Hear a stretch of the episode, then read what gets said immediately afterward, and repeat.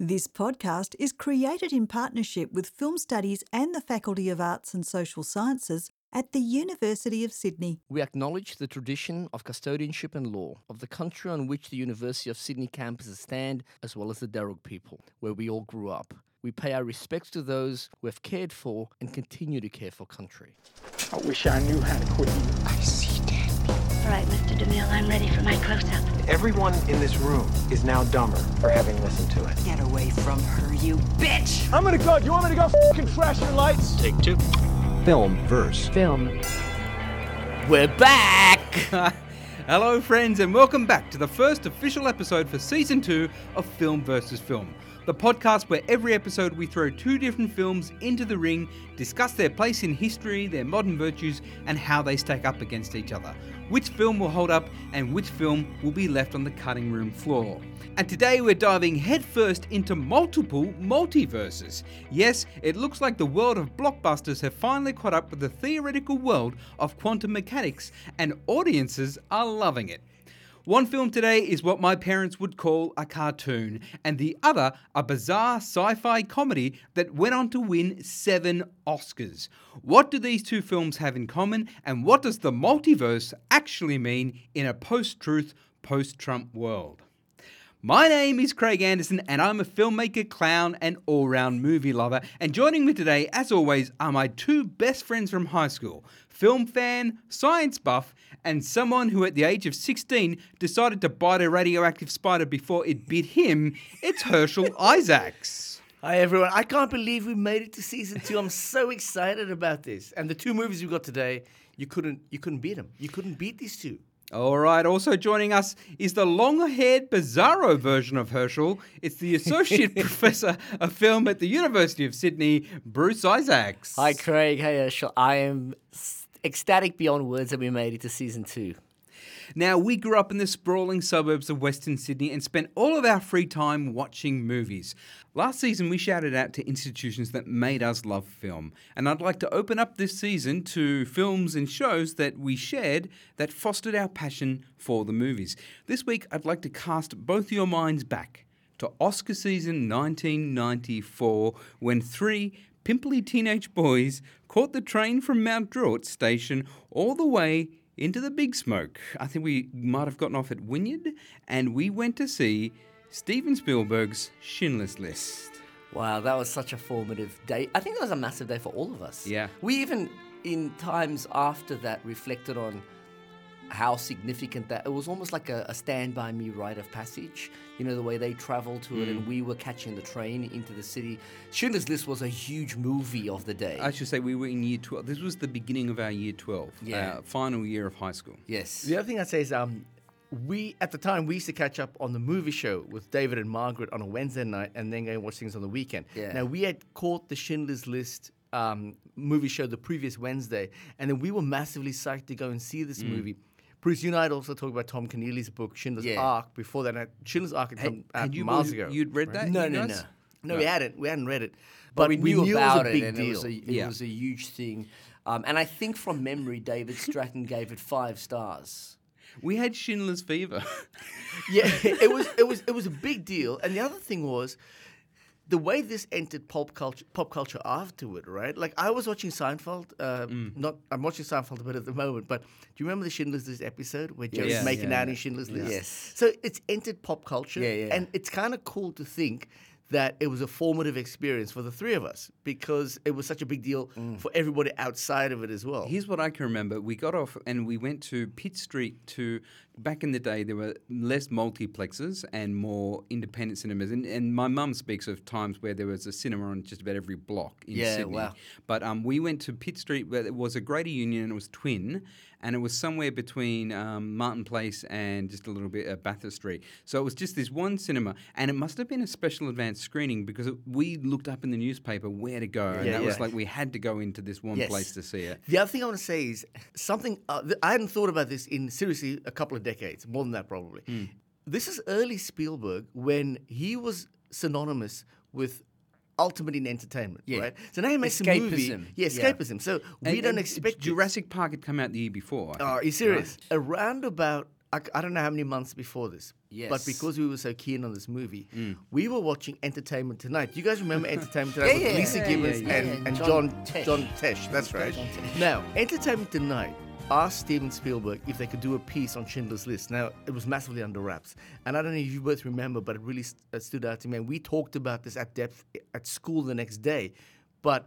Spielberg wouldn't allow them to film in color. So Entertainment Tonight, Wow, the segment was in black and white. What? Yes. See, I, didn't? I don't, I don't remember that, but I love that level of commitment. Because this movie, Spielberg said uh, when it came out, it was the hardest film he'd ever made. Mm. And he had been sitting on Schindler's Ark apparently for a decade. But he didn't think he had the maturity to make Schindler's List. Because Tom Keneally had So sold the rights ages Yeah. ago. He'd Okay, sold the rights I should like, a say long time black ago. and white movies, I, I, because I remember when this was coming out, it was nominated for everything. Yes. The the touchstone for the last black and white to be nominated was Elephant Man.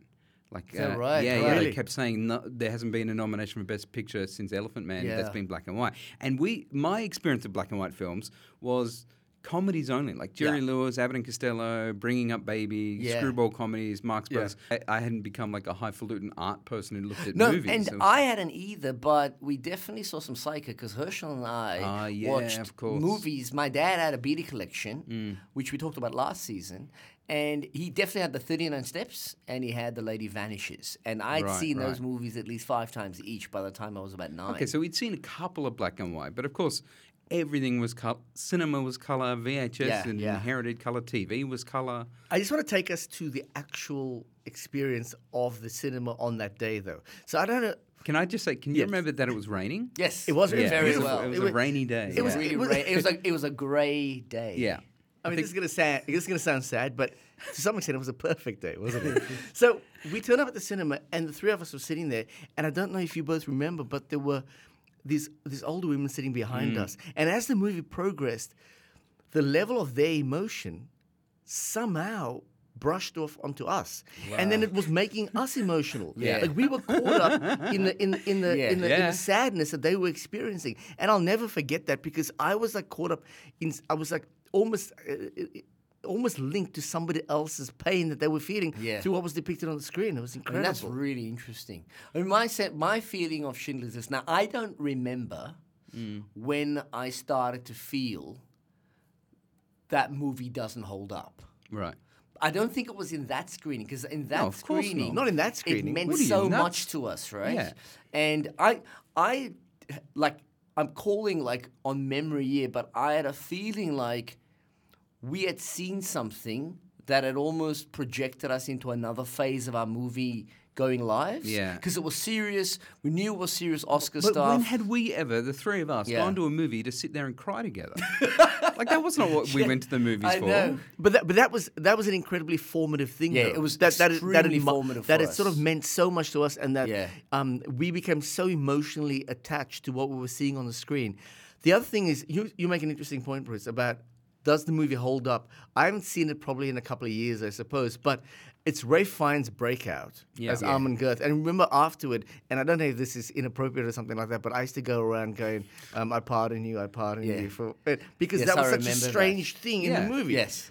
The three of us have definitely had like a number of events in our lives that have been formative, big things. Like I came into this event something and I left it something a little bit different. Yeah, and Yeah. but that's one of them, and I think we'll, we'll explore more of those Yeah, this yeah, yeah. season um, because we've realised, you know, like we, we haven't run out of spaces, but we have decided, well, we should open it up to other things other as things- well. things that and really it's, and it's a shout us. out Yeah. to this topic because I actually think it goes hand in hand with what we did last season about capturing nostalgia because nostalgia is both where you may have visited, where you may Yeah. have gone, and what links us, but it's also what we think about those But and also things you encountered. Yeah. So I like this topic where it's like, okay, that moment of Schindler's List for all of us. Mm. It wasn't a space, it wasn't the library, it wasn't the Penrith Hayden cinemas. It was like this day in our lives. Yeah, that was a good. Yeah. And okay, another shout out. I got the train into the QVB where there was a, a CD store because I went and bought the soundtrack. Yeah. Um, and I remember having to save my money. It was thirty dollars. That's how much a CD was back then. So if you saw a movie and you loved a song or a piece Yeah, of yeah. The, the music from it, you'd have to wait to I remember I it. bought the Dances with Wolves soundtrack, and that was so special for me. We had it on cassette. Remember, we used to share it on buses. We'd s- swap the cassette. that and the cranberries. As always, today's episode will be full of spoilers of the two films that we're discussing, and if other films pop up as we chat, we will do our best not to ruin them for you. Let's get into it. Take one. First up on today's show, it's 2022's Everything Everywhere All at Once.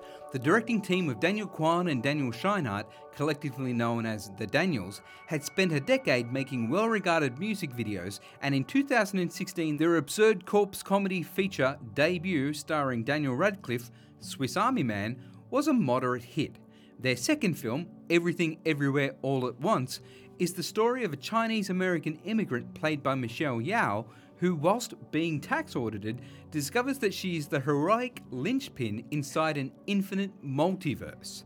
What follows is an array of fast cut scenes set in parallel dimensions featuring Michelle Yeoh's character, her husband's sidekick slash mentor, played by Ke Huy Quan, and the villain of the story, who takes the form of her daughter, played by Stephanie Hsu. It opened with a very limited release in March 2022, then grew to a wide American release, eventually taking in $141 million worldwide. Critics and audiences loved it, and it became A24's biggest film ever and an instant cult classic. Wikipedia claims that it is the most awarded film of all time. Bruce, oh. can you explain what the hell this film is about?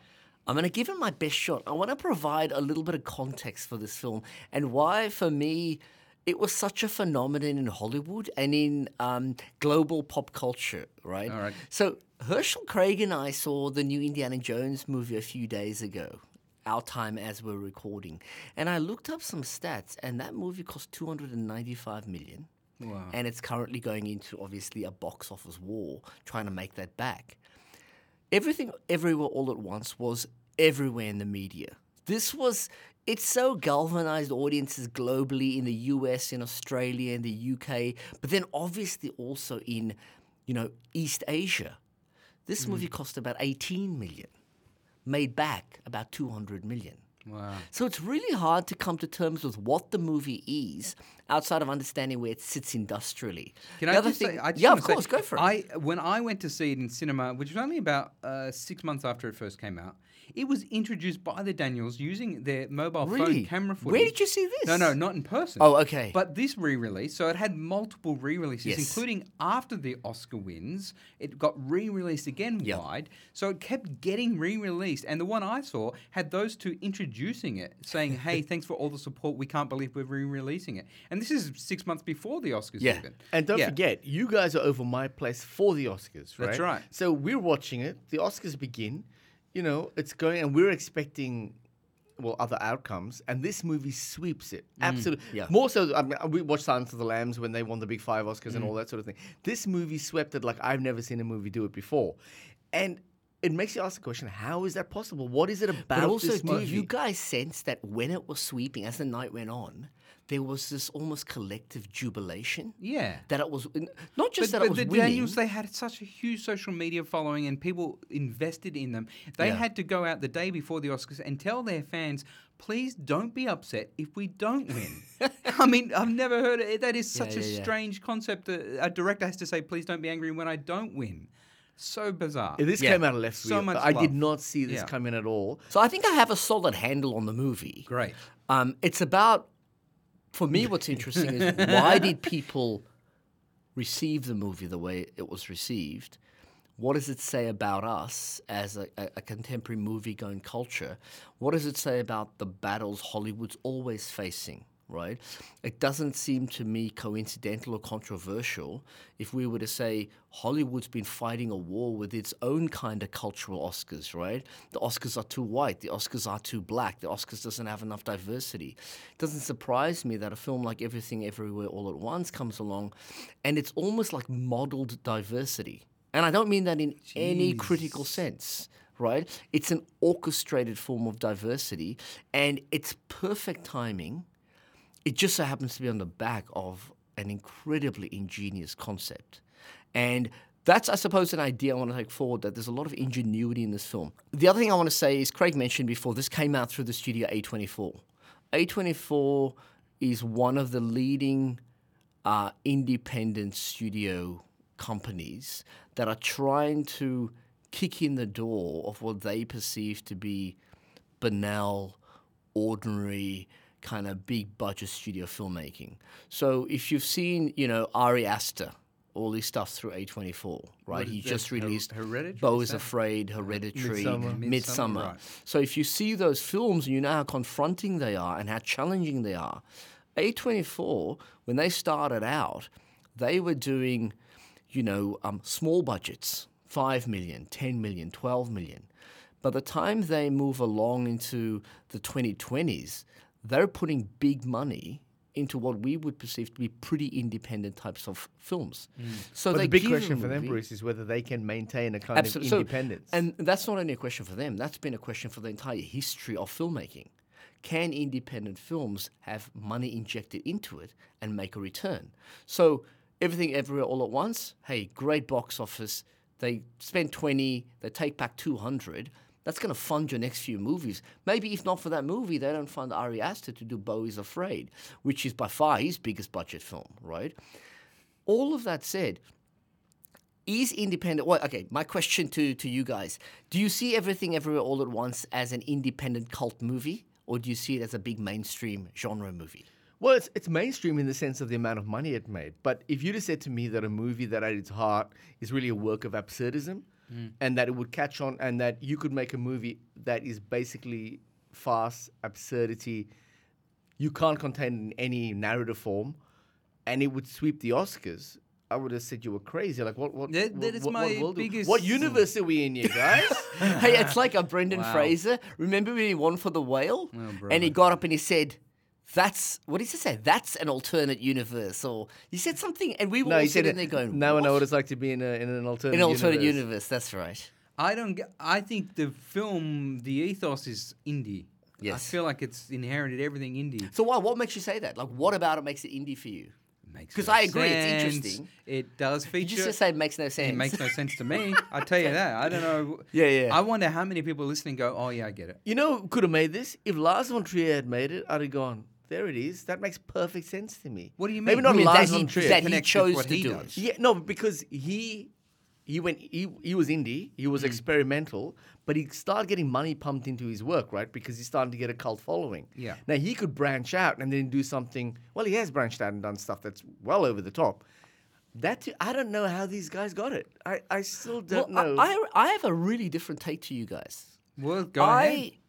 Think not only does it make sense, I think it's an incredibly simple film that tra- travels through the, exactly the same formulaic structures as everything Hollywood has done since about I- the late no, no, Bruce, I'm not saying it doesn't make sense. Wow. I'm saying the way that it's presented Yeah. is in a form that you could liken it to, okay, you know, you could liken it to orthodox filmmaking or dance or creativity or versus very experimental stuff. Mm.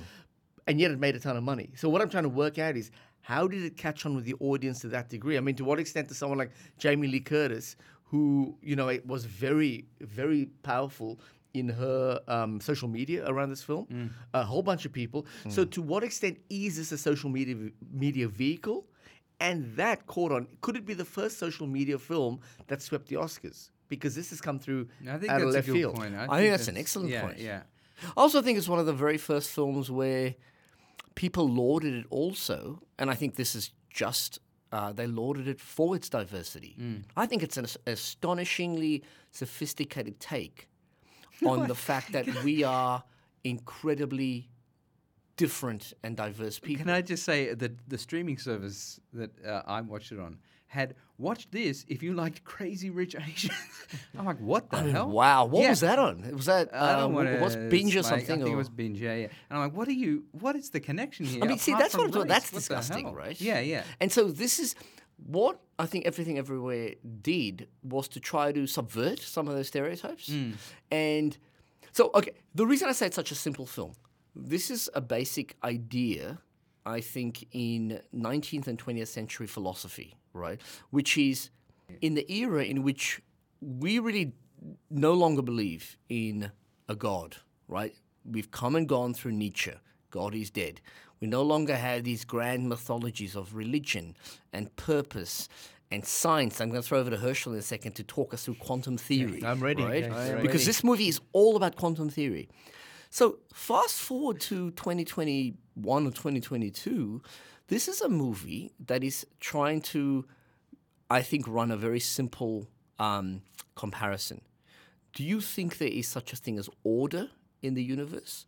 Or do you think the universe is chaotic and completely random? That's not original to everything everywhere. That's in like philosophy through Plato.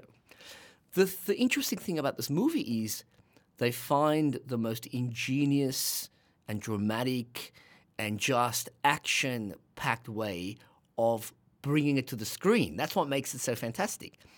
But we shouldn't get away from the fact that this movie is The Matrix. It's the I was about same to say, story. Bruce, you're talking like, and that's what made exactly the same I'm gonna say, story. when you started as an academic, Yeah. wasn't your PhD about on the Matrix, yes. Yeah, yeah, yeah. So this movie is exactly the Matrix. yeah, and you edited a whole book, like a whole publication of, about of, of it, right? works on the Matrix, yeah. and the Matrix was the same phenomenon in 1999. Mm. Do we know what we're doing?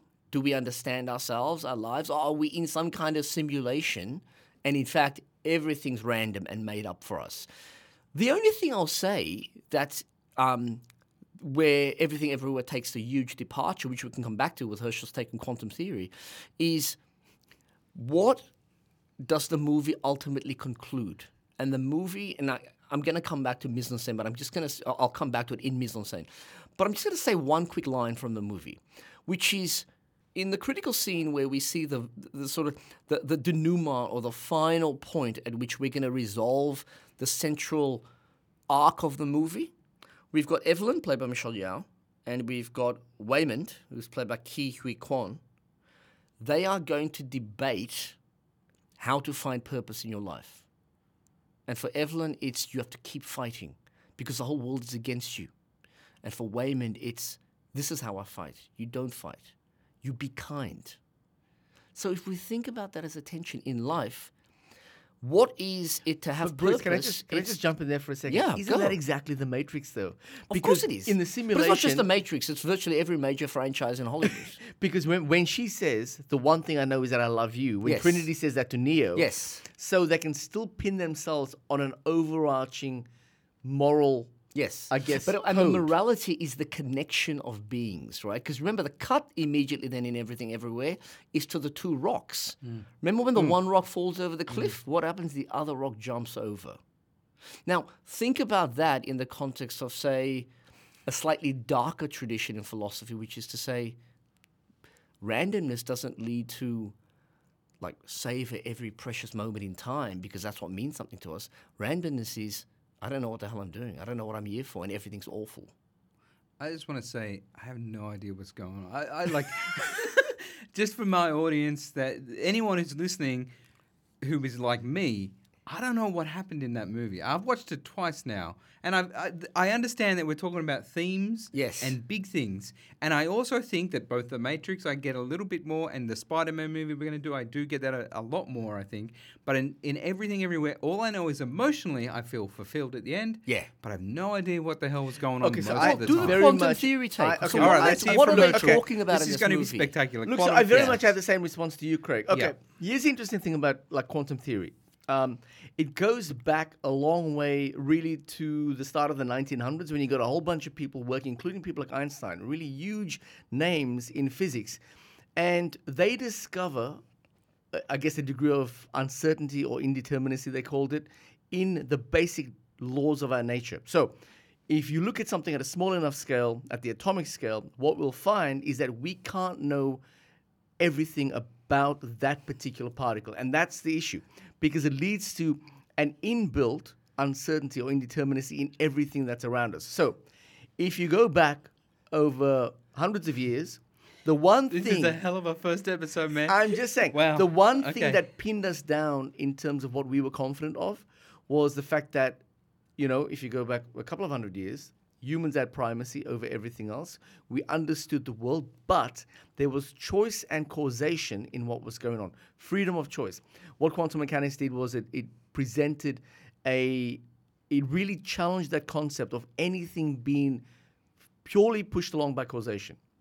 Because we've had why- we, we've had philosophers in the past say, Yes. "Well, who knows?" But this is the first time the science Well, goes, "Well, Shakespeare- here's some Well, things." this is scientists saying, you know all that stuff where you said you doubt everything? yeah, I'm showing you that even scientific na- natural Yes. principles seems to agree. We Yeah, should yeah, yeah, doubt yeah, yeah, everything. we So then the question right. became, and the hmm. response was, all right, now we can't know anything with certainty. What's our response? Because scientists, in their in their unending um, strive for knowledge, had to come up with an answer to this. And one answer that caught on was called the many worlds theory, which was actually first published by a person named Hugh Everett. Okay, it's about the 1950s.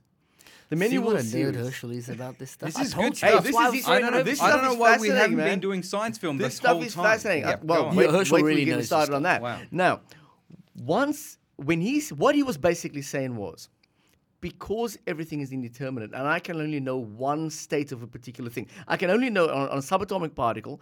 I can know don't the get too crazy though, okay? Okay, I can know the momentum of something or the position of something. I can't know both. And without those two things, you can't know everything about the thing. So what he said was, every time you observed it or made a choice, it's it literally, and I'm, I'm saying this, it splits the universe into another Yeah. world, and that's the many worlds theory. So Now- have you ever you, uh, you've heard of heard of Schrodinger's this. cat, Craig? Yeah, yeah, Schrodinger's yeah, cat. yeah, yeah, the yeah. two cats, one's alive, one's dead at the same time. Yeah. Now I just So want this is basically everything everywhere all at once. So I just wanna except say that not two of them. what's important to keep in infinite mind, though. It's no, but important it's also get like it's the infinite paths, right? It's Yeah. like you, Yeah. you can go this way or But that I, way. I, I do want to say that, that They this do is that not in joke. this movie with the mirror cracking all the time. There's that mirror cracking image, and Yeah. then there's two images at the same time. But the and they theory's go not a joke, right? It's like sliding doors, right? I Yes, it's like follow- sliding My doors. favorite No, film of all time. Okay, I follow um, Sean Carroll, who's a, a, a, a physicist, a fantastic person on this who has a podcast called Mindscape.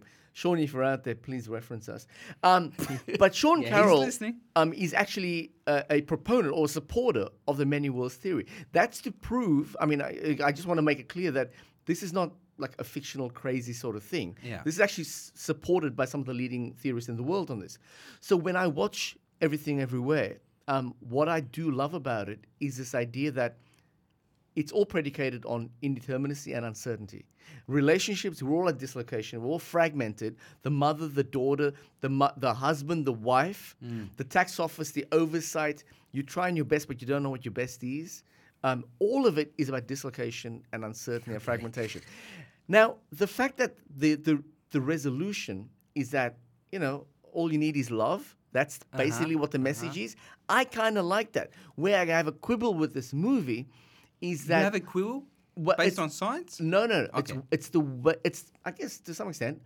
I'm not a fan of the absurdity. That's just something I can't connect to, so I can't build that emotional quality. All Right. right. But what something I like- loved was Yeah. I loved Michelle Yeoh. I loved uh, sorry, what was it? Ki Young Kwon. Ki Yoon Kwon. I, I I think they're, they're wonderful in it. I love his daughter. I love their daughter. Yeah, yeah. I think they're all wonderful in this.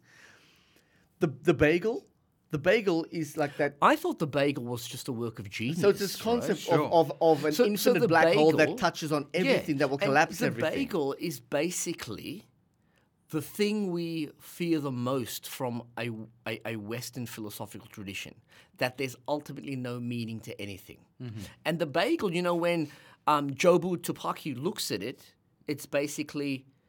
She, she says to Evelyn, You have to embrace this. This is all there is. There's no other reason to assume there's purpose or there's choice. We are just that, and we're all going to get sucked into it. So I'm following on from that. Except, of course, then Evelyn turns her back on it. And that's the ultimate affirmation that Neo's going to make and Harry Potter's Well, we're going to going to make. have Spider-Man make that. We're gonna have Spider Man uh, in the in the Spider Verse continued. make Yeah, it. yeah. So I guess what I'm saying is that affirmation is not just a thing of big mainstream movies. It's not just everything everywhere didn't invent it. What they're doing is they're playing with a kind of philosophical trope. They've just done it with a multiverse and I've never seen before. And Craig, can I answer your question about is this complicated? I just on a sec on a second and third viewing, I saw it as there was one universe that discovered how to leap out to other universes. Mm.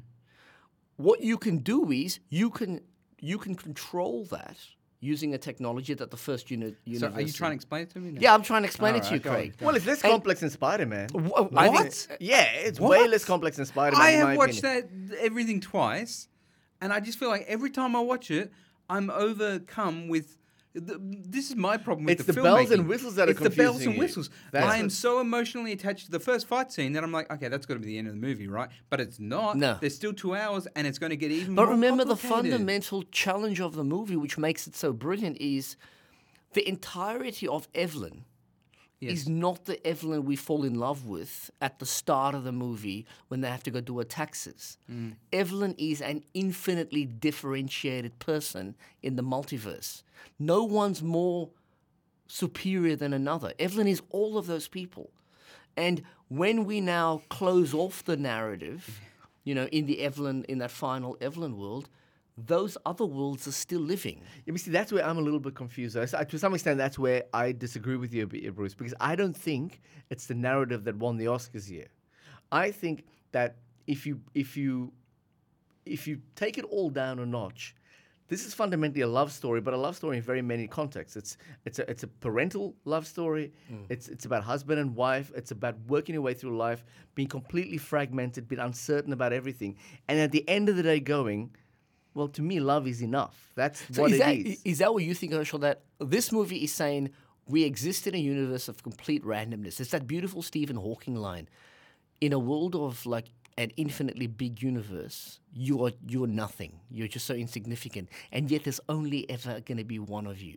That makes you at once the most And it's a- significant it's thing a lovely- and the least significant thing. It's a right? lovely concept. Now, is that what this movie is I doing? think that, if, but that's what I took. That's in my notes. So- I, I've got it's a love story, but it's a love story about fractured love. It's about being dislocated. It's being isolated. It's about But not is, fitting is that in. this movie's answer to perfect randomness? That ultimately, you know, all you all you need is love. But isn't that they should have played though? that over the But track when at the Hamlet end. says Okay. when Hamlet says there is no good or bad, but thinking makes it so, like that Hamlet back. says that. So in he's on the he's on the hill with Rosencrantz and Guildenstern. That sounds like what is that? Observational particle wave, you know, like that kind of theory, right? But, well, it's relativism, right? Like in Yeah, philosophy, right. yeah, but, but he's not movement. talking about the natural world, though. No, no, no, He's but- talking about a kind of internal Yeah, way but, but, of, but, of it's, but it- thinking it's and still about subjectivity versus Yeah. an objective truth Yeah. out there, right? What I'm saying is, it's taking quantum mechanics and saying that we have indeterminacy as a, a part of nature. There's nothing we will ever do that will overcome this. So what do we have to hold on to? The fact that we're human, the fact that we love. But We're- it's kind of don't you just in saying that, right? Don't you think that's an incredibly trite? Not your conclusion. I agree with you. Don't you think for a movie that's a really trite conclusion? Well, it's Rocky. We've I- just I love all- discovered, but I love those You know, we discovered perfect randomness, but you know what? We're all going to be okay because cherish those moments of love. But I mean, are you serious? But that's that's why it. I'm- That's but all that- you got for me. But that's why I'm don't asking. Like, you just don't like that. No, okay. that's So your what, what I will conclusion, say you is don't like that. I, I find the last twenty minutes a bit cloying. This whole thing of, Mm. you know, let's all connect with each other and the rocks that love each other, and I don't buy that in the world. If you're gonna give, if the world is random. Let's rather confront what it is. Ultimately, look, we've spent thousands of years trying to mythologize the fact that we won't die. Everything Everywhere is just another example of mythologizing that we never die. Because if you've got purpose, you ultimately never die, right? Well, if you don't have purpose, you know, this is that Woody Allen thing. He doesn't, you know, I don't want to um, be immortal through my art. I want to be immortal through not dying. That's the fundamental difference there, it seems to me. I still have a question though. If you'd have told me that a couple of guys were going to write a movie, make a movie about quantum mechanics and indeterminacy of the world, and they're going to talk about the fact that you can't pin yourself on any absolutism. So the best you can do to be the best human you can do to love, to enjoy your life as much as possible, is to love what is around you. I'd go, yeah, I love that. It's been done a lot, but that's a great idea. But if you'd have told me that you're going to represent it in the way this movie is represented, in the uh, in the absurdism, in the method that they use, and it was going to make two hundred million dollars and sweep the Oscars, I'd have said you're crazy. But I- that I'm I'm really interested in investigating that. How did I that like happen? that. I think if you're going to be, if you're going to like deal it with happened, but how did it nonsense, happen? I'll be honest. Hmm. Someone who can't get this stuff sounds like nonsense anyway. So throw in some Yeah, dildos. well, there's a lot of lines where they say, Yeah. "Hey, don't worry about it. You don't have to figure out what's going on." I mean, Yeah, that that's an the- in joke. Let me in tell you, film the one thing I constantly, got right? a lot was Raccacoonie. I really got that guy. I love that guy. that's guy. the storyline I connect with the most in this whole film. Remember when he gets exposed and he's so emotional about it? Yeah, it's excellent. That was great. That's what I really perk up. Every, you know, When every he time comes that's in. on, I'm like, oh, what's going on with Raccacoonie? Yeah. Come on, get But I that- mean, I get it also want to say that the one thing we haven't talked as much about is this movie is a knowing and strategic way of showing that we're all ultimately different. That all the random variations of what a human being is are actually mm. of value. And that's a very contemporary message. This is a lot, very philosophical for a movie that has so much martial arts in it as well. like, Yeah, well, the martial arts is ridiculously great. good martial All arts Jackie and Chan fighting and so cool. stuff. It's so good. yeah. And Jackie Chan, just um, in my research of it, Jackie Chan was going to play Michelle He was the original. character. Yes. Yeah. But um, they went with Michelle Yeoh. Can you? over So that. let's, for a, a moment, hypothesize what would this movie have been? Not only that you mm. had Jackie Chan, but that you had a male at the core of this film, and then it almost certainly would have been a male with a son, not a mother with a daughter. Yeah. So then we get the traditional Oedipal narrative that we've got with Neo and Morpheus, or that we've got with. You know, every single male character and their father that they're fighting a battle with, right? Yeah. We have the traditional Oedipal narrative. Instead, what's overturned is we get Michelle Yeoh, and it's a mother and a daughter. And I think that massively elevates it. It makes it original. It makes it immediately a feminist film. But I mean, nobody you likes know, and nobody you likes compare Jackie it even Chan. to Spider-Man, right? Yeah. The Spider-Man film we're going to talk about Yes. after this. That's all about father and Yeah. Of son and course. father, destiny. No, but you could, uncle, no, but you could. Although I there's wanna the bring father up because daughter you got of Gwen. the- you got Yeah, Gwen. as Gwen, yeah. father. kinda. I think that's Kinda. massive. Like, It's actually, all that's about- a part of what I'm talking But that's about. interesting. How come the Gwen? Well, we'll come back to it. But how come the Gwen story doesn't have the mother daughter? Why yeah, but is you look at Miles daughter? Morales' mother in Yeah. that movie. You know, she's such a a beacon of a Let's, Yeah, let's, hold- yeah, let's hold such a powerful let's hold figure. it Yeah, yeah. Spider-Man until we get to All right, Yes, let's get to. Spider-Man.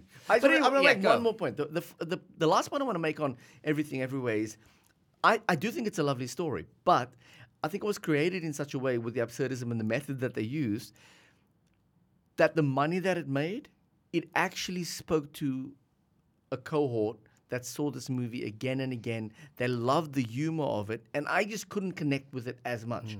But is the concept of uncertainty and indeterminacy, and then, okay, I'm going to hang my hat on the concept of love because human beings are special, and you know, that's a lovely idea. It's been done uh, Yeah. many times. It's Well, a it's lovely been done idea. many times, and I've got to say, it's so much more cliched in this than in a lot of things I've seen over the last five years because it's hard in Hollywood now to be cliched in an era in which we're supposed to be all knowing, we're supposed to be smart and sassy and ironic. Um, this movie, like, talk about wearing its heart on its sleeve. The last 10 minutes, as I said before, I found it very cloying because for all the ingenuity that we've seen. what do you mean by chlorine? I don't know what this word is. Oh, I just mean it's so in your face. This is what it means to live a good life. It's so like really But it's over the top come on, sentimental. It's very sentimental, It's so isn't it? sentimental, and it's so much. I'm not gonna let you go. This is how to live a good Yeah, but life. Bruce, hug each other. doesn't Well, that okay, be well, kind. okay. But, but doesn't that He's off. doesn't that re- doesn't that relate to the fact that when they won the Best Picture Oscar and all of them are standing on the stage and then they all made the bagel with their hands? Yeah, but mm. I don't get that because the bagel is the metaphor for apathy. The bagel is the lack of anything. So I don't know why they they made the bagel, showing man. each They other made the bagel. bagels. I the bagel is like a lot of like in in life in, in in film theory, for example, the bagel is like the the the, the manifestation of what's called the abject, that which is like the worst thing you can encounter, but you have no language for it. Thank you. I'm done. With Well, it. I, I don't know why anyone would still be listening. I don't under like if you love philosophy if anyone, and science. to the two or three excellent. people still awake, I found that.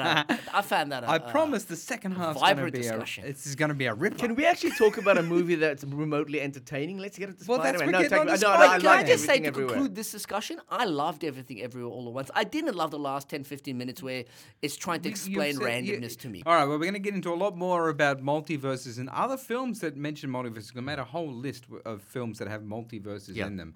But for now, it's time for our second film. Take two. Our second film is 2023's Spider Man Across the Spider Verse. After a long history of live action feature films, multiple TV shows, comic books, and computer games, the character of Spider Man appeared in a 2018 animated blockbuster called Spider Man Enter the Spider Verse. This film took out the Oscar for Best Animated Feature as well as $350 million worldwide so it was only inevitable that in 2023 a sequel was going to be released. That film is called Spider Man Across the Spider Verse and follows the continuing adventures of Miles and Gwen as they deal with the multiple universes introduced in the first film. The multi stranded plots follow a burgeoning love affair, themes of parental control, destiny, duty, and responsibility. The film ends with our main characters being far away from where they want to be and a title card which reads, To be continued. With a runtime of 140 minutes, it's officially the longest running animated film made by the American studio system. As of the end of June 2023, the film has taken in close to $600 million worldwide, with more receipts still to come. It has also been reviewed extremely well around the world. It's probably worth noting that despite the cast remaining consistent, both films share only one common writer and have been directed by a different trio of men each time. Herschel, what's your take on Spider Man Across the Spider Verse? All right, thanks, Craig.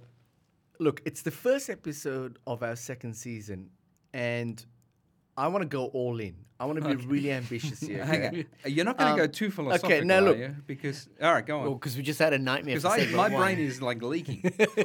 I tend to never really say that I love a movie on a first viewing. After I saw Spider Man Across the Spider Verse, my son Lockie and I went to see it. We saw it in one of those extreme cinemas. I'm in the front row, Mm. and it's it's overwhelming. It's almost uncomfortable. Okay, it's that big in your face. It's in like every, 2001 when in he's in every that, single uh, sense. In every single when sense. he's going through the when he's gone wormhole. through the wormhole, yeah, it's what it Um, reminds me of. Herschel's his his face is splitting. Yeah. okay, I've seen this a second time, and I now think that this movie is going to be remembered. I don't know what's going to happen with the third movie, and I really hope it does justice to what to where they've ended up here. But I think the second movie is going to end up being judged as up there with the classics of trilogies. We know now this is going to go into Spider-Man Beyond the Spider-Verse, and I'm going to reference this as I continue. But I'm starting to see something like you know, the Back to the Future 2 kind of thing, that, that kind of addition of the alternate reality that turns everything on its head. Um, I absolutely love this movie. I think it's one of the great achievements, certainly in animation, but I think it's one of the great achievements that I've seen in a long time. I'm 30 minutes into it, right? We're sitting there, and I know you both have seen it uh, on the big screen just recently. 30 minutes into it, I turned to Lockie and I said to him, I'm not sure I understand what's happening. Like, uh, like it, it appears that we're in a prologue scene. We're in a different universe from where we left off the first movie. He turns to me, he says, I don't understand either. But what we had was at no point did we think that this is dumb or something. You just mm, trusted the work. Or that it's unintended. Exactly. Like it was one of the most artistically precise movies I've seen in ages. Absolutely. Bruce, it actually reminded me, I've even got this in my notes, it reminded me of when you and I went to see Fury Road at Dendy. Yeah. And we watched that opening prologue. We'd had a couple of red wines and all that sort of thing through the trailers, but we watched that opening scene. And remember, it was so crazy. I turned to you and I go, I don't know what I'm thinking. Like, I don't know if I'm crying or I'm laughing because the whole thing was so mad. To some extent, I felt a little bit about that with Spider Man, that it was, we were seeing truly new ground being broken in, in this in the sequel of here. I, f- I felt like that the first film I watched, the, the first one of these, Yes. where I was like, hang on, he's saying he's, I know his name's Miles, but he's going to become Spider. I just couldn't work out what was going on. But by the end, I was super happy. I totally I got gotta it, say, you know? the first time I tried to watch Into the Spider Verse, the Yeah. first one, I stopped after half an hour because it felt. Firstly, it's a kind of it's a sensory assault. That's the first thing.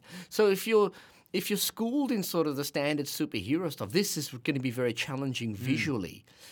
I struggle with that, and then I also struggled with how disjointed and fragmented the narrative is. I mean, we were just talking about that with uh, everything everywhere.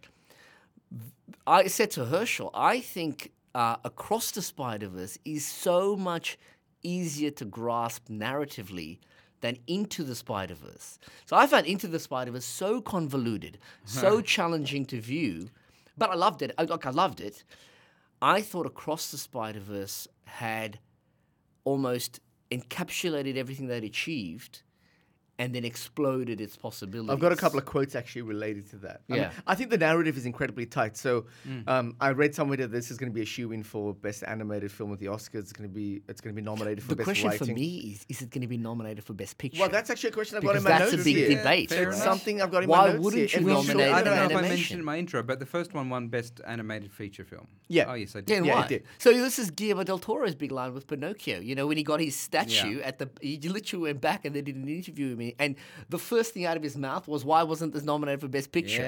I mean, trust del Toro to just he's got an Oscar in his hand. and He's going, "Why didn't I get nominated?" But? I mean, we've only had the seal broken on that with Parasite in regards to foreign films. well, that's right. So that only happened. When was that? That's like four years ago, four 2019 five years ago, right? yeah.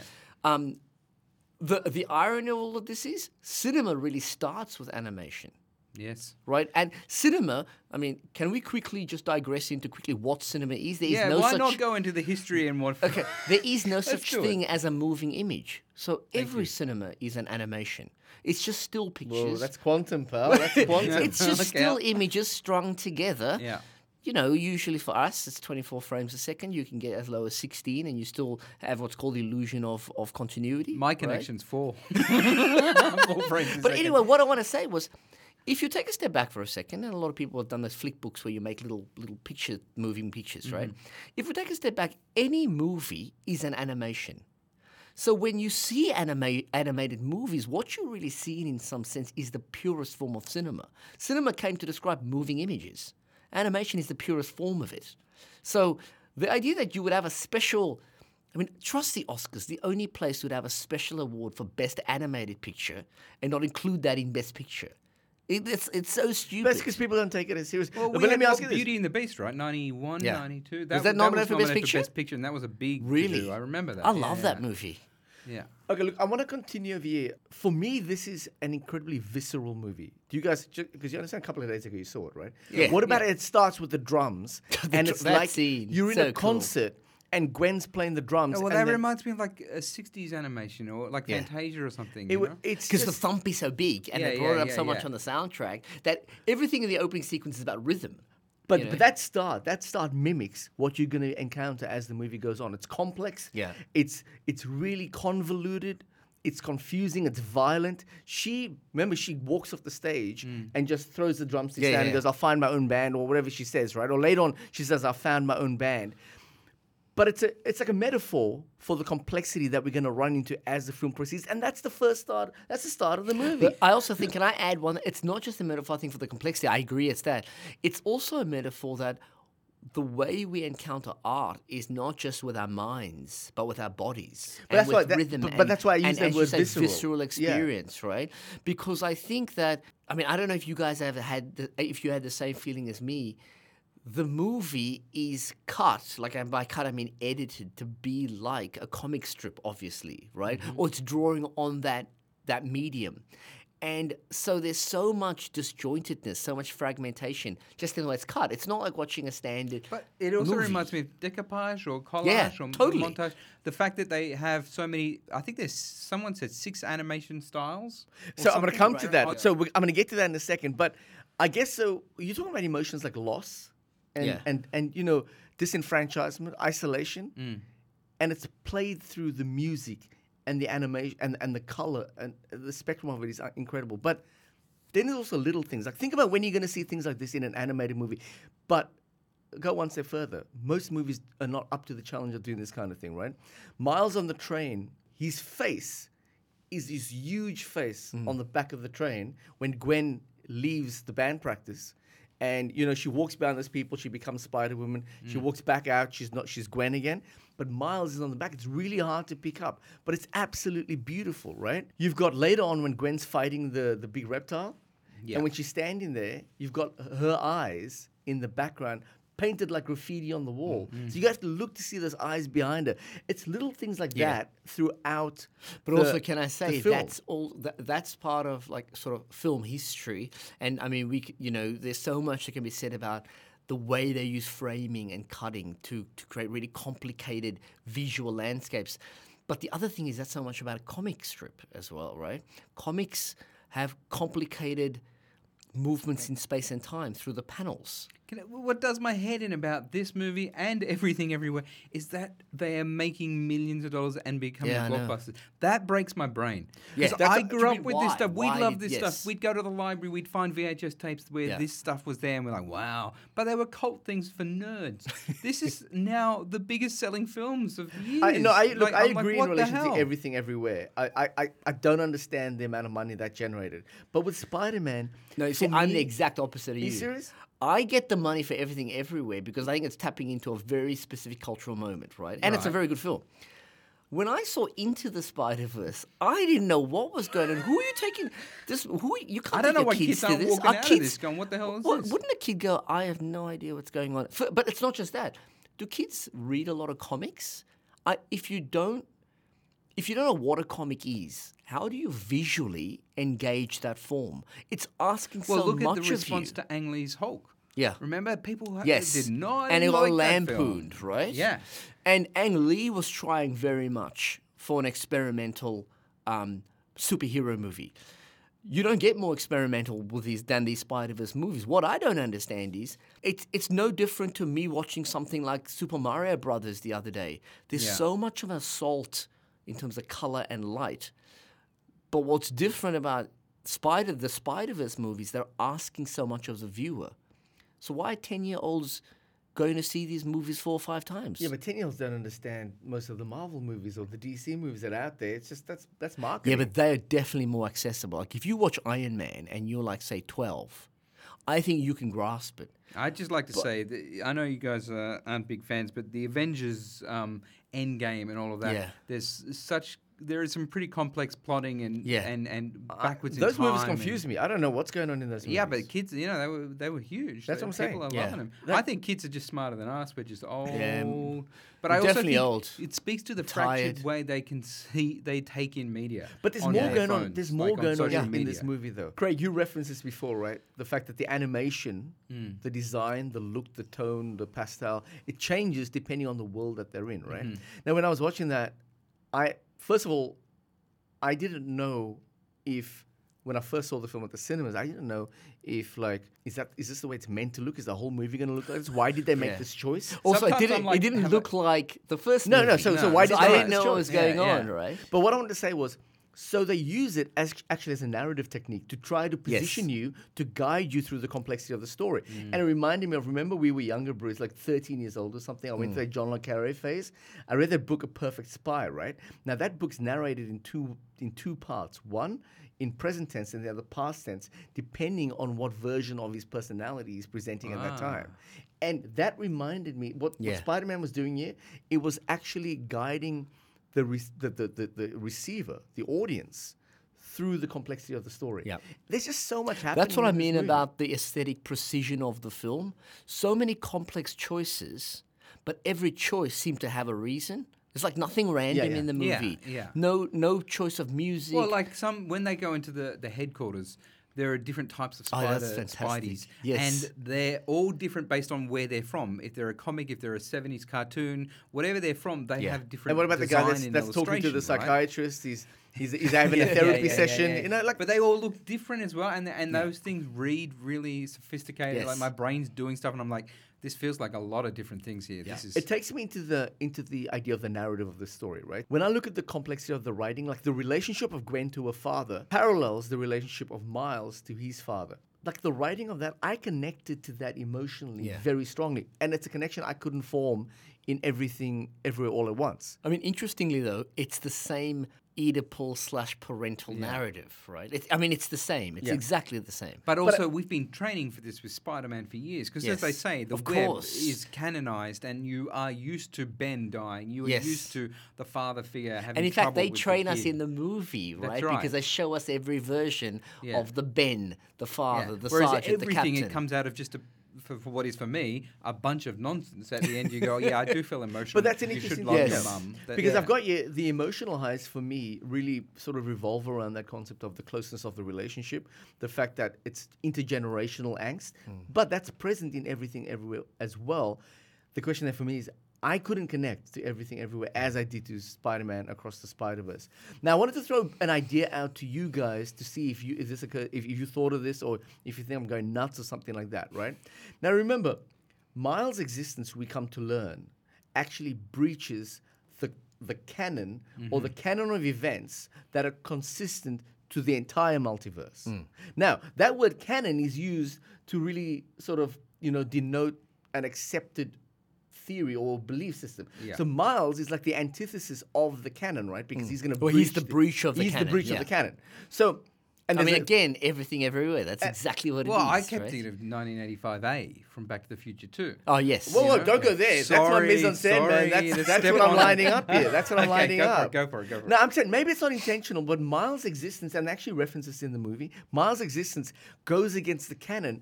But we use the canon, like the three of us or other people use the canon, in a different way, really. We use the canon about established or accepted knowledge Hmm. or, or theory or information or whatever it is.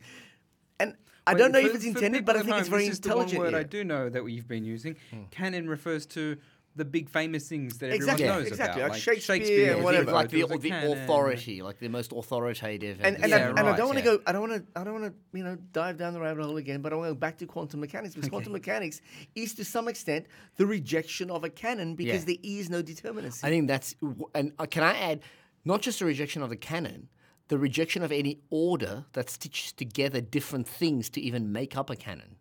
One right? thing I learn about at uni uh, in arts is post-modernity Yeah. and, and, and art practices where you don't respect a canon, where ballet Yes. can be put against punk music, and that and I love that the punk is an anarchist in this Spider-Man film. How, cool is that? yeah, the and punk is constantly guy. Breaking both narrative and form, and is in What about whenever there's a discussion he has, he sort of says something like, "Oh, that's just The- yeah, anarchist capitalism, capitalism,", yeah, yeah. and then he just walks off. It's like Yeah. a mic drop every time it's about capitalism. Yeah, But what about how good the writing is to create distinctions between all the supporting characters? Mm. Like they're they're all fleshed out. They're all funny. They're funny as hell. So that's something that that really kind of resonated with me, right? Miles, well, he's Neo, isn't he? He's the he's the Yeah. he's the one.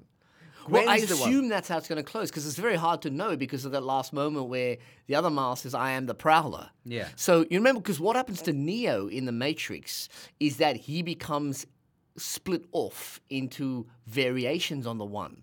So the idea of the true one is, is gone. That's right? news to me. I didn't know this. Yeah, because the Matrix Reloaded. Remember when he talks to the architect? Yeah, I kind of and he's suddenly many, that, many yeah. Neos? Yeah, yeah. Right. So the question is, is how are they going to determine the one true Miles? Because if you give up on that narrative, then you're in the space of like serious cyberpunk. But I think, but be- right? we got to be careful here. Remember, what I also love about this movie, it's not a story just about Miles. Gwen is also the one Gwen. Hmm. She's trying to find her way forward. But look at Peter and his daughter, and, and she's going to be like a Pixar character out of number three, right? She's going to be this cute little baby on his front. Oh, oh yeah, like she's fine great. food. I liked her. But so they're all looking for a purpose. So again, it's Yeah. like a group. That's what I love about. Yeah, but Herschel, at the same time though, what underpins it is a very, very like familiar ideological like the, fabric. the, the right? Christ story or the, yeah, the, the and, and the journey. individual one, um, which is exactly the same. You know, everything everywhere pulls off the un- unpull-offable feat in complete randomness. Show me that you still are the one chosen. That's exactly everything everywhere, right? And that's what Hollywood does for us. What I'm interested in is when the third movie of Across the Universe of the of the Spider Verse comes out. Are they going to really trouble us with? Hmm. There is in fact no real Miles. There's just variations. way, We no know, but this is what I'm saying. that. They won't. Having said that, there is a massive alternative tradition of movies where that precisely happens all the time, like Mulholland Drive, Eternal That, Sunshine yeah, of They- the they- Spotless that's Mind. what I think. That's what sets this apart. Yeah. If we're going into the multiverse, Well, then it's still a you've gotta stay Spider-Man safe. movie, right? But I guess that's why you're saying everywhere. uh, That's what happens at the end of everywhere. I know, right? that's what I'm saying. Because I'm saying they are the same that. It has affirmation of the one. It's a right? Spider-Man movie. It just happens to be better than all the other Spider-Man movies. I just think also that That's it- a massive call as well, because Spider-Man is a revered Hey, franchise. I love, I love, right? I love the Sam Raimis. I love all this. Yeah, the I- original I, love Sam that stuff, right? great. Look, I do love that stuff, but I'm talking about work here that, in my opinion, is working at a substantially higher level. Like in terms of narrative, in terms of what it trusts the audience with. To this movie. I want to say a couple of couple of quotes in my in my research for this. Um, I just want to say I love I love the Prowler as Miles. Ah, I think I- that's great. I, that reminds me moment of, um, and again, remember we talked about the mirror phase in our last what episode was it where we Uh, talked one about of the episode. again this is a very first constant, but the this is foreshadowing, the trope, foreshadowing. right? Yeah. Miles, you've changed your hair. Yeah, look, where yeah, the yeah. brain- I know, But also, that. it reminds me of Superman 3, Yeah. which less successfully does Superman versus the bad Superman. Yes. Clark Kent versus the evil Superman Yep. who's on nicotine. he's on the tobacco. And, and he's got some stubble and they fight each other. But even then, as a kid, I love that concept of a good, evil totally, version of and each the idea of other. the doppelganger is like totally fascinating, when right? the Prowler came out, and Oh, it would have was been the fly. Miles. That if you want to hear us talk about the mirror image, it's the Oh, fly. in where the we got fly, on yes, the mirror Cronenberg image. and we But the mirror onto- image that yeah. becomes like so fundamental to so many superhero uh, Yeah. franchises. I just want to say a couple of quotes really quickly, which I thought really, for me, uh, sort of did a good job of capturing this. Um, uh, ben Travers of Empire, he wrote what I thought is something really cool. He, he said, It cranks it every dial to 11, and somehow it doesn't implode in itself. You couldn't get a movie bigger than this. Like, it, it, it, and that's why, Bruce, to some extent, I don't think we can try to predict what Beyond the Spider Verse is going to serve up because hmm. these guys are off the leash. They're, they You know they, what's- they've got carte You know what's funny about it? I was I was halfway through the movie and I thought, whoa, there is a structural flaw that is going to be destructive in this movie. And guess what it was? It's going to sound really stupid. I was thinking. They just haven't built the spot up enough. This guy's crap. Like this oh, spot Oh, yeah, yeah, villain. yeah, yeah. And it was only with about I think it must be five or ten minutes to Yeah. go when I remembered. I think Herschel told me this is just part one of part right, two. exactly. So Yeah. then suddenly I thought, wow, this is structurally genius. Yeah. Because what they're doing is they're almost using they're using a four hour running time Mm. to build an arc of a hero and a villain. That's extremely unusual. Time Out called it popcorn entertainment with pop art genius, and I love that Oh, they reference great. the Ah, pop that's art, good. The pop art. How cool Actually, that? that's the Mm-hmm, artistic reference because so many of the colors and stuff are from the pop art tradition. Mm, What is it? Lichten- Lichtenstein. Yeah, all the dots Yeah. everywhere. Yeah. So look, I mean, my summary, it's probably an unbelievably early call, but hey, Go ahead. season two, episode one, we got to go in big. Um, I question. I kind of expect this to end up sitting right up there in the pantheon of second movies in trilogies. I just watched Yeah, 'cause it's Godfather very 1, hard to get it Godfather, right. Strikes Back. Empire Strikes Back, Aliens, Empire yeah, Strikes got Back. Aliens. I think a lot of people, a lot of people are comparing this to what the Dark, the Dark Knight did as that. I also love. Temple of Doom. Well, I know don't that's, forget when Spider-Man 2 came out, everyone raved about how Yeah. that's m- much better than the first. Don't get me wrong, Spider-Man. Spider-Man 2 um, is a fantastic movie. That's with Molina. Mm-hmm. That's a, f- a- a fantastic sequel. I just think we're now working at a level where if you'd have said to me that the, that people would be daring enough to take Spider-Man in this direction, I don't think you can do this as live action. I don't think you no, could you can't. And it as live also, like for as critical as I am of the whole Marvel Marvel enterprise and the way that it's brought a template to Hollywood, which I think is undeniable. Spider Verse is not a Marvel movie in that sense. The aesthetic template is not Kevin Feige with his "This is how you do a Marvel movie." But don't forget, the Russos produced everything everywhere all at once, right? Yeah. They are the guys who did the Avengers multiverse. I mean, that's so interesting. But like- again, I what I think is happening is that blockbusters are pushing through Yeah. their banality. They're pushing forward. It's like a it's like a balloon with a pen sticking through it. It's Yes. like no, people are pushing blockbusters further than they could ever be, so that you can use them to make I mean, money, that but would be also do amazing. How great would that be if we intellectual stuff. entered an era? That would be amazing. In which the blockbuster became a little bit experimental in the way that we might have seen in the 80s and in the 90s, Well, but that we haven't really seen in major ways I think for that's I what, think that's an two important decades. point. Doctor Strange, the sequel to Doctor Strange, That's was right. a massive flop. Yeah. That's Yeah. all about the multiverse, right? I, I kind of enjoyed the first movie. I, f- I thought that was clever. There were multiverse elements in the first movie. which I Yeah, thought exactly. was fine. Which Yeah. I thought was a, a clever. I really hated Number that movie. two um, failed completely. But then you put something like Spider-Man out there. This movie is gonna s- like it's gonna go set some records uh, across all movies, not animation Mm. or anything. All movies, it'll set some records. I just want to remind kids that we're probably here with multiverses because of comic books. You Oh, remember completely, the whole totally. 60s and 70s, it was like, you want to kill Superman? Great. Let's do this new series where he comes out and it's this. Yes. And it was to sell more comics, to introduce different characters or variations So of in a the multiverse was always worlds. there in the It was comic book always industry. existing. That's and good, it was always motivated by both money and let's have the major plot things happen to characters that it normally doesn't happen to, but then let's just forget it and have a new branch open over here with a whole different bunch of books called the Darkverse. Yeah, you know, yeah, And it would just go on and on to just keep selling things. So blockbuster traditions and multiverse makes sense Yep. as just a marketing tool, you know, as a way to sell things.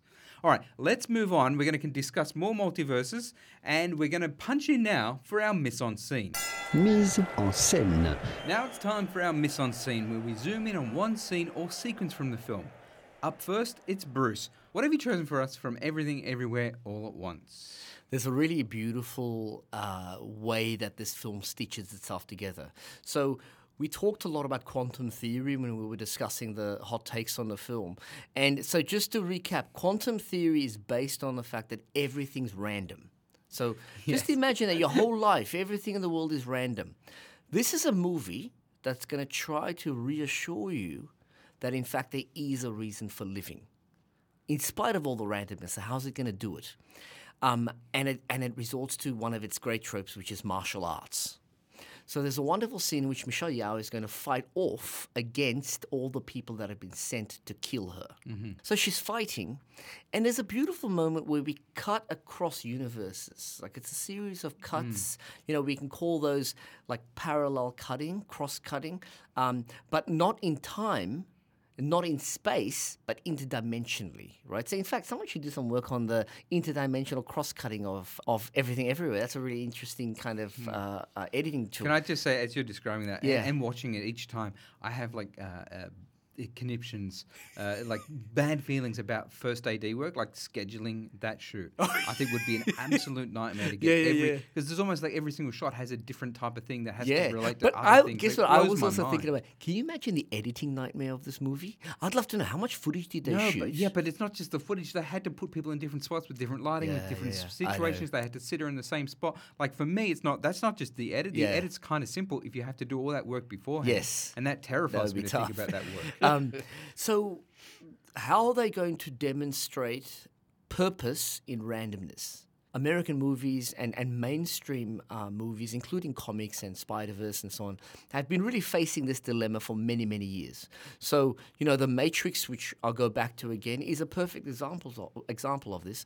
How do you find purpose in the one if you if everybody's just a copy of a copy, right? Everyone's in a simulation. They do this really beautifully. So she's fighting with everyone. It's a sort of Brian De Palma slow motion fight scene. And you very rarely see extended slow motion scenes in movies. Mm. So the fact that this movie uses a lot of it to demonstrate action um, is a kind of old school trope that I really liked in it, right? But I really like the fact that you know it was calling me back to stuff of the some of the uh, excessive dra- Brian De Palma stuff. They play over the fight scene a very famous piece of classical music that has come in a number of times in the film. So you remember when we're in the universe with the hot dog fingers? Um, one of my favorite Yeah, scenes I remember that well. is when um, Jamie Jamie Lee Lee Curtis is playing the the piano, and, and Michelle Yeoh comes in and goes, "Don't stop playing." And you know, when your fingers are useless, nature finds a way, and your feet play the piano. Mm. And if you remember, sh what, what she's playing is a piece called Clair de Lune Mm. uh, by uh, Claude Debussy. Right, so Debussy is like a. Isn't that also in like Ocean's Eleven, the fountain scene, or is that? Oh, it's one of the most famous it's classical. It just happens to be my all-time favorite piece of classical music. Right. Right. I bloody love this piece of classical music, um, and I've listened to it a million times and listened to it carefully, um, and read stuff about it. Anyway, so it came up, and I and it was perfect for me because this is the the piece of music that I really love. So, the that piece of music takes on not only a sound motif, but a kind of thematic motif of being connected, of joining with each other. And one of the things about that piece of music, it's not classic era, but neither is it a leap into the modern era of the early 20th century. It's right on that cusp. And the cusp means it's always trying to make you feel the tension be- between feeling a real sense of closure and feeling like unsatisfied by the music. So when the fight scene happens in slow motion, you're hearing this constant Debussy going through it. And there's a famous moment in the Debussy where it gets to this highest point, and then it's going to play what's called. I mean, it's a little bit of a music musical theory thing, but it's called the, sort of the tonic, the, the the base of the of the of the key, right? Right. And all that means is when you play it, and you don't you don't have to know any music theory, but when someone plays that note, it's like, ah, so, yeah, I'm just so relaxed, I'm so relieved. And in the moment where they fight, and when she wins by not fighting, you know, when she you know, gives everyone a, a bit of flower, you know, like the bouquet of flowers, or you know, she turns everyone into a lover, not a fighter. That's like the gag, right? Yeah. Debussy's thing hits that perfect tonal closure. And as I'm watching, I'm going, oh, that's just so beautiful. And it's just, you know, it's the power of music to match thematically what they're trying to show you. So, narratively, thematically, philosophically, it's almost impossible to make me feel purpose in the randomness they're showing me. So, what do they do? They play Debussy, and your body just feels it, right? You just feel so enlivened by the sense of, ah, everything has a purpose, everything's okay. That's it. That's that's the I miss like on that. I like the. Debussy. Go uh, back and listen to the Debussy like over that. it. It's used so well. And the Debussy track, it's really important, is that one. And it's not like an earlier classical form like a Mozart or a Beethoven. But one thing I'll just quickly say is music, uh, especially scores like the, uh, non-diegetic, which means it's not in the movie. It's like uh, it's like a score, like a like a you know what's his name from uh, Nolan. Who's the guy that does all the Hans Hans Zimmer? Zimmer. Zimmer, yeah. So it's like a Hans Zimmer score, John Williams score, right? The composition of those scores means so much to how you feel and how you're gonna receive this movie. So if you don't do Debussy and that beautiful note of resolution, and you did something like the Bernard Herrmann in the final scene of Psycho, you've got the total opposite feeling. There's no closure. It's in fact, you know, I said that in the Debussy, it's that kind of tonal center, the one chord. Mm-hmm. In Psycho, there's no tonal center deliberately. Bernard Herrmann, you're, you're again, you're searching for it, but he deliberately stops you hearing it, and all you see is mother talking crazy. you know, so there's this wonderful use of music to bring about purpose in randomness, not through dialogue and not not in any kind of great plot contrivance, but playing a bit of Debussy. I want to see that scene again, actually. I do, but oh no, I get that scene. I remember that feeling, and I just remember emotion. Like again, Yeah, that- that- I mean, it's the me emotion. not understanding it. It's You're like me. o- uh, you're overwhelmed by the emotion, and I think it's because of Debussy. yeah, Yeah. This is contra. Is it cheap?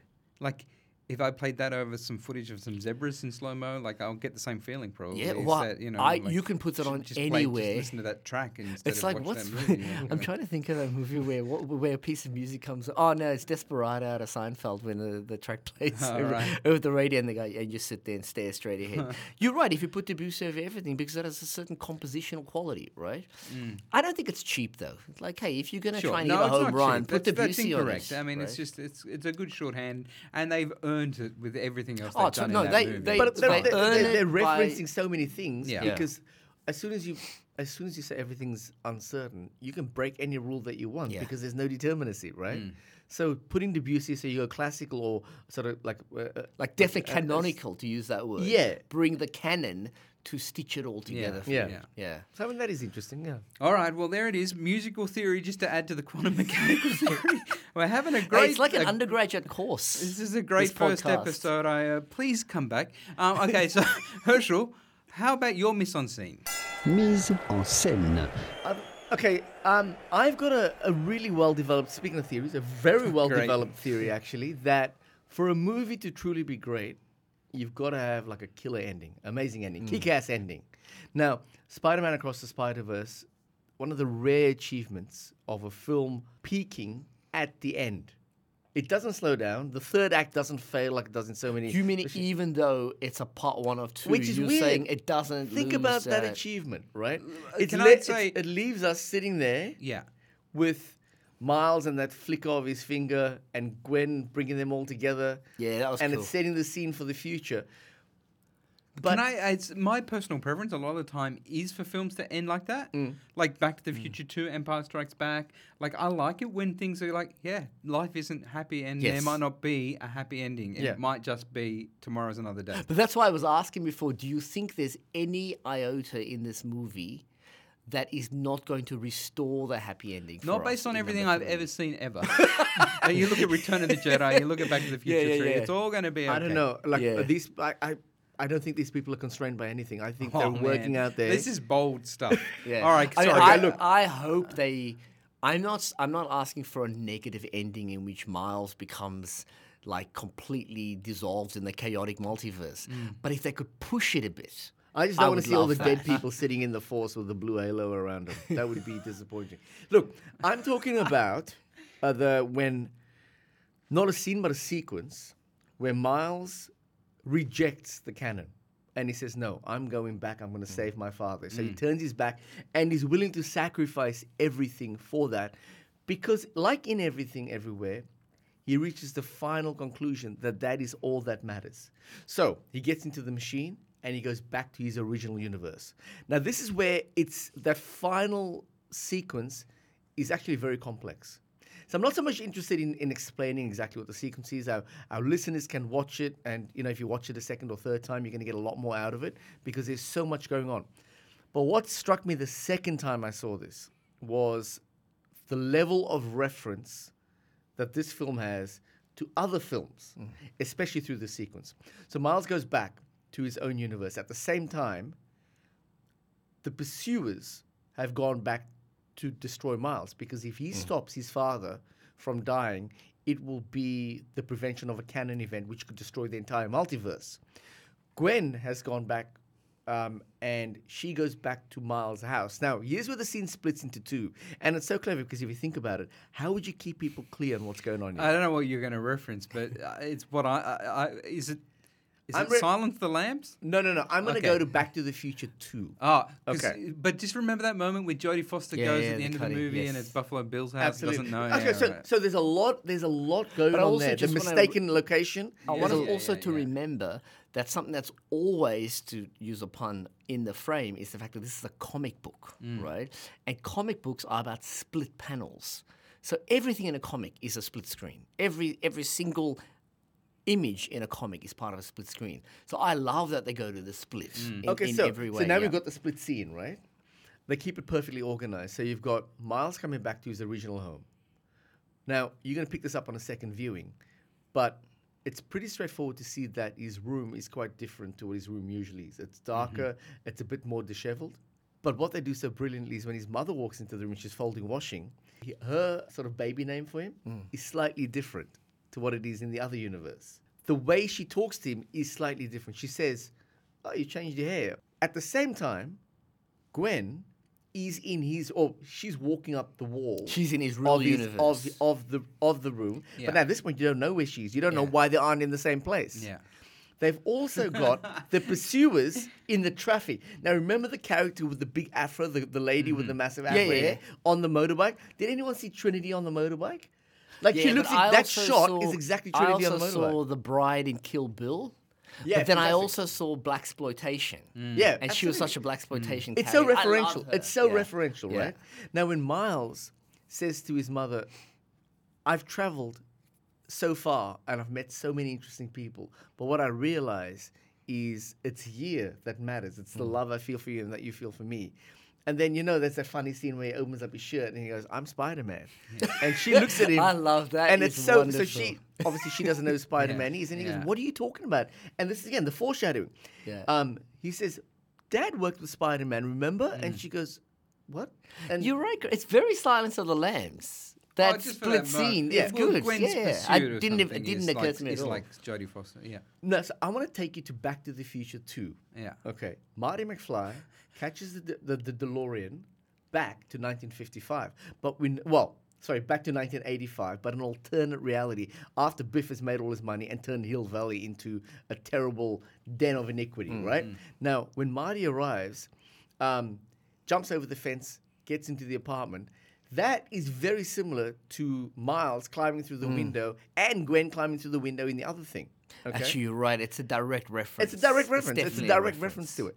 Um, when Gwen's standing there, uh, she talks to Miles' dad, mother, and father, saying, "You don't, know, you never believe how much he loves you." Yeah. Um, I was seeing the father-child figure, but the dad in 1985's got the baseball Yeah, bat. yeah, what yeah, are you doing in my Yeah, daughter's no, my room? So he's like Yeah. he's Strickland at that point. So- well, no, that, that's that's the black family at the moment, right? Like, it's, like yeah, we know, and there's Yeah, Michael that- that's- Jackson. that's from- the- It that's is the father in actually- 1980, it is a alternate black family, 1985. Yes, Yeah, yeah. of course. when it's revealed that when Miles meets the uncle, walks outside with the uncle, sees the mural and it says "Rest in Power," but now his father's dead.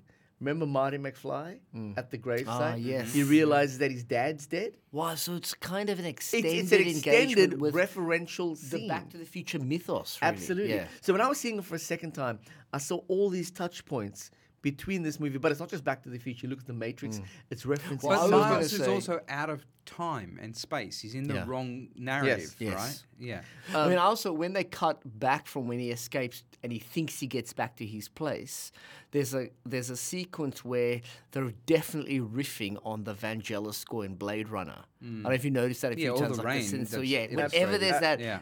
Neo noir type thing, it's Vangelis. It's a ri- it's not actually Vangelis, mm. but it's like a riff on that Vangelis structure. I just want to move forward pretty much to the ending where Miles now realizes that in this world, his uncle is alive and his father's dead. We don't know how that happened. We don't know. But also the played- uncle's with the mother. The uncle, well, with the mother, but he hands her some money. Yeah. We don't know what that relationship is. They go upstairs. We discover that the Miles of this world is in fact the Prowler. Hmm. And how menacing is that kid. Oh, that when, he, when he turns up? Can I say when he punched the, the bag and it blew Ah. up, I thought that was Miles dead. Yeah. I was like, Yeah. what? Is Miles dead? Did Yeah. he just punch his It's- head? that was it's- amazing. it's an amazing- I mean, the The whole thing's amazing. Yes. the, the the mirror image of the two of them hmm. was just stunning.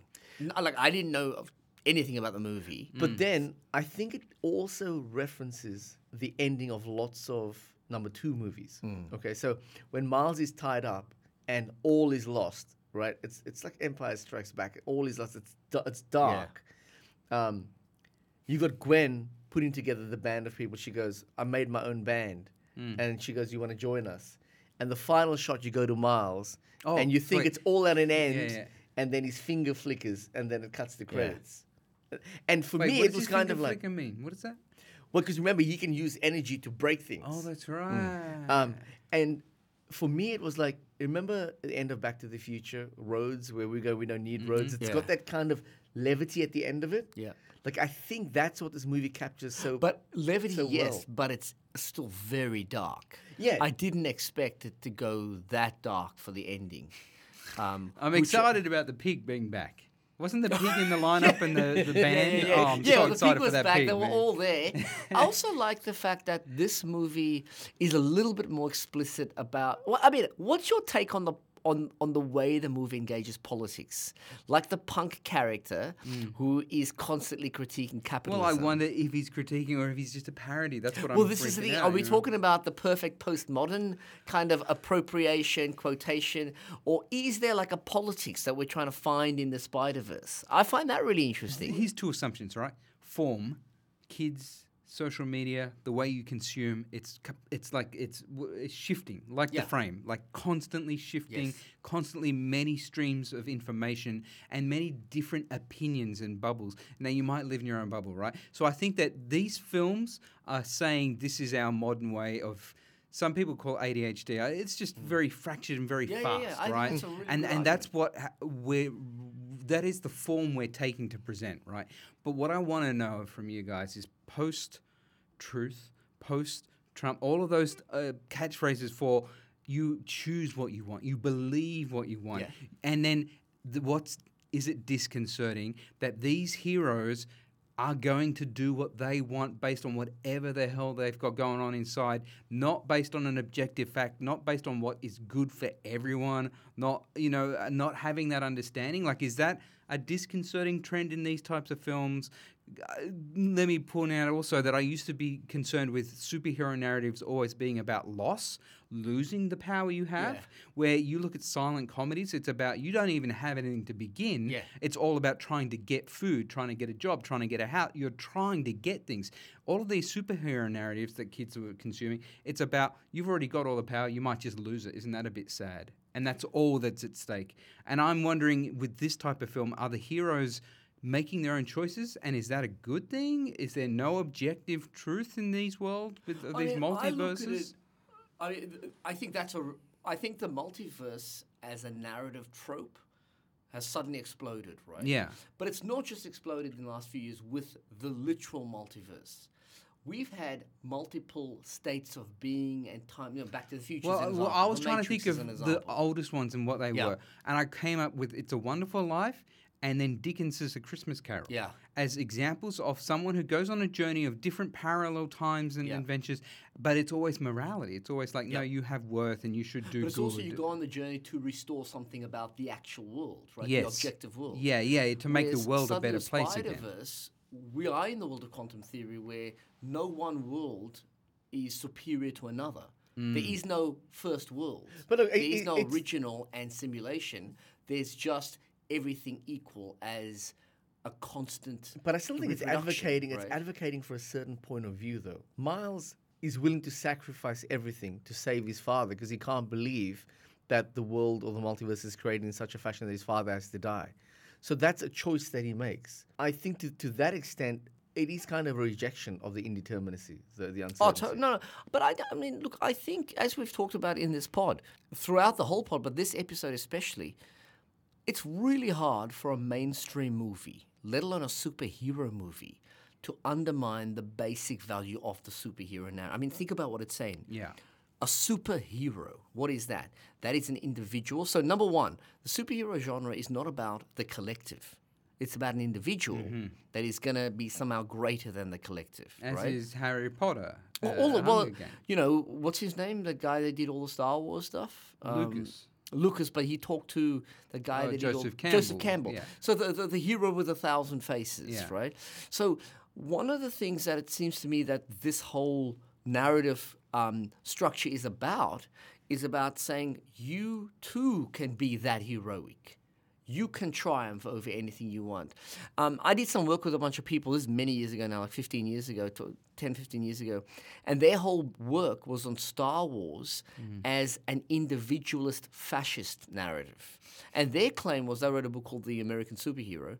Their claim was that the entire superhero structure in American pop culture was in fact related to fascist rather than democratic discourse. Wow. And there's a lot to be said for that if you think about what the superhero is, right? Um, the only thing that makes it interesting and challenges that view of uh, John Shelton Lawrence and Robert Jewett, uh, the, the colleagues that I was working with, the thing that challenges that position is the way that the superhero genre has evolved in our time. I think over, let's say, Dark Knight or the Batman as a superhero or Spider Verse as a superhero movie. So the superhero genre has evolved, but I don't see the superhero movie as some kind of you know collective political But enterprise. that's why I was I was actually going to say that a second ago because to some extent I know that you put this into uh, you know into a category called a superhero movie and it is a Marvel movie, but there's a hell of a lot about this movie that's not a superhero Totally. movie. These are completely flawed characters who make poor decisions based on their own self-interest because they love a particular thing, which, if they choose that path, can destroy everything else. So, you know, are they really superheroes? Mm-hmm. Yeah, but actually, if you think about that, that's literally the narrative device at the end of the first Superman, where he has to go back in Spins time and break the ultimate rule because he loves Lois Lane. I'm saying these are just recite, but I'm not criticizing. I'm saying those are fundamental things to our being, right? That's what we all live for. we all want to be superheroes. We all want to be little super, I'd like to be supermen and women. All right, well, there you go. That is our first episode back for season two. Uh, it's quite a hefty episode with a lot of philosophy, a lot more than we normally do on Yeah, the but at the same time, Craig, let me say, I think those Yeah. movies required it. For those sure. movies. No, I couldn't write the synopsis in for the most of those. Of, of philosophy, right? They, Yeah. they wanted to do it. These They are challenging movies. Yeah. The people who wrote them, the people who directed it, they know it's challenging. What I like about it, what I like about the fact that we chose these two to kick the season off, is that we just want to engage with how challenging it is. Yeah. like it was. You know, these movies are not going to be easy. And easy. like a positive thing that Craig said earlier, isn't it nice to encounter big movies Mm. done by, okay, A24 is not Sony or Disney, but they're not the smallest independent grassroots team. They're a big company. And isn't it great to see them investing in this level of content in the same way that Marvel's doing Spider Verse, which I would have thought, you know, I can't even put it next to Iron Man or Black Panther or any of those sorts. Uh, join us next week as we compare the pinnacle of time travel adventure films and Robert Zemeckis' Back to the Future versus the intellectual time travel masterpiece Arrival by Denis Villeneuve. We're going to be looking at time, narrative, loss, and love. Don't forget to subscribe and follow us on Instagram at Film versus Film Podcast. Boys, do you have anything else to say? I thought I did have something that I wanted to mention. I want to say a big shout out to our biggest fan, which is Jill Stone. She's the mother of Henry Stone, a, a director um, who's a friend, and she came to our podcast launch at Matinee, Oh, wow, Matinee that's Cafe in lovely. Maryfield, and she she loved it. And now she watches every film that we're going to do because she's like such oh, I a want to super say that fan. about this season as well. Craig Herschel and I are huge podcast nuts and we love movies. So to say to people, we've made a real effort to pick movies that you will be able to access, and even when you can't, we'll give you some lead time. Yes, so the next week is Back to the Future, which I'm sure you can find get anywhere. Get that, yeah. everywhere. and Arrival, which is a very I think it's Netflix. it's a Netflix in Australia. So Yeah. have a look for those two films and and give them a watch before next week. But you've got to watch Arrival. If you've not seen it, you need to see it at least three times. And you've got to watch Denis Villeneuve because don't forget, Dune 2 comes out later this year. All right, well, thanks for listening. I've been Craig Anderson. I've been Bruce Isaacs. I've been Herschel Isaacs. Join us again for Film verse Film. Take two. Film. Film.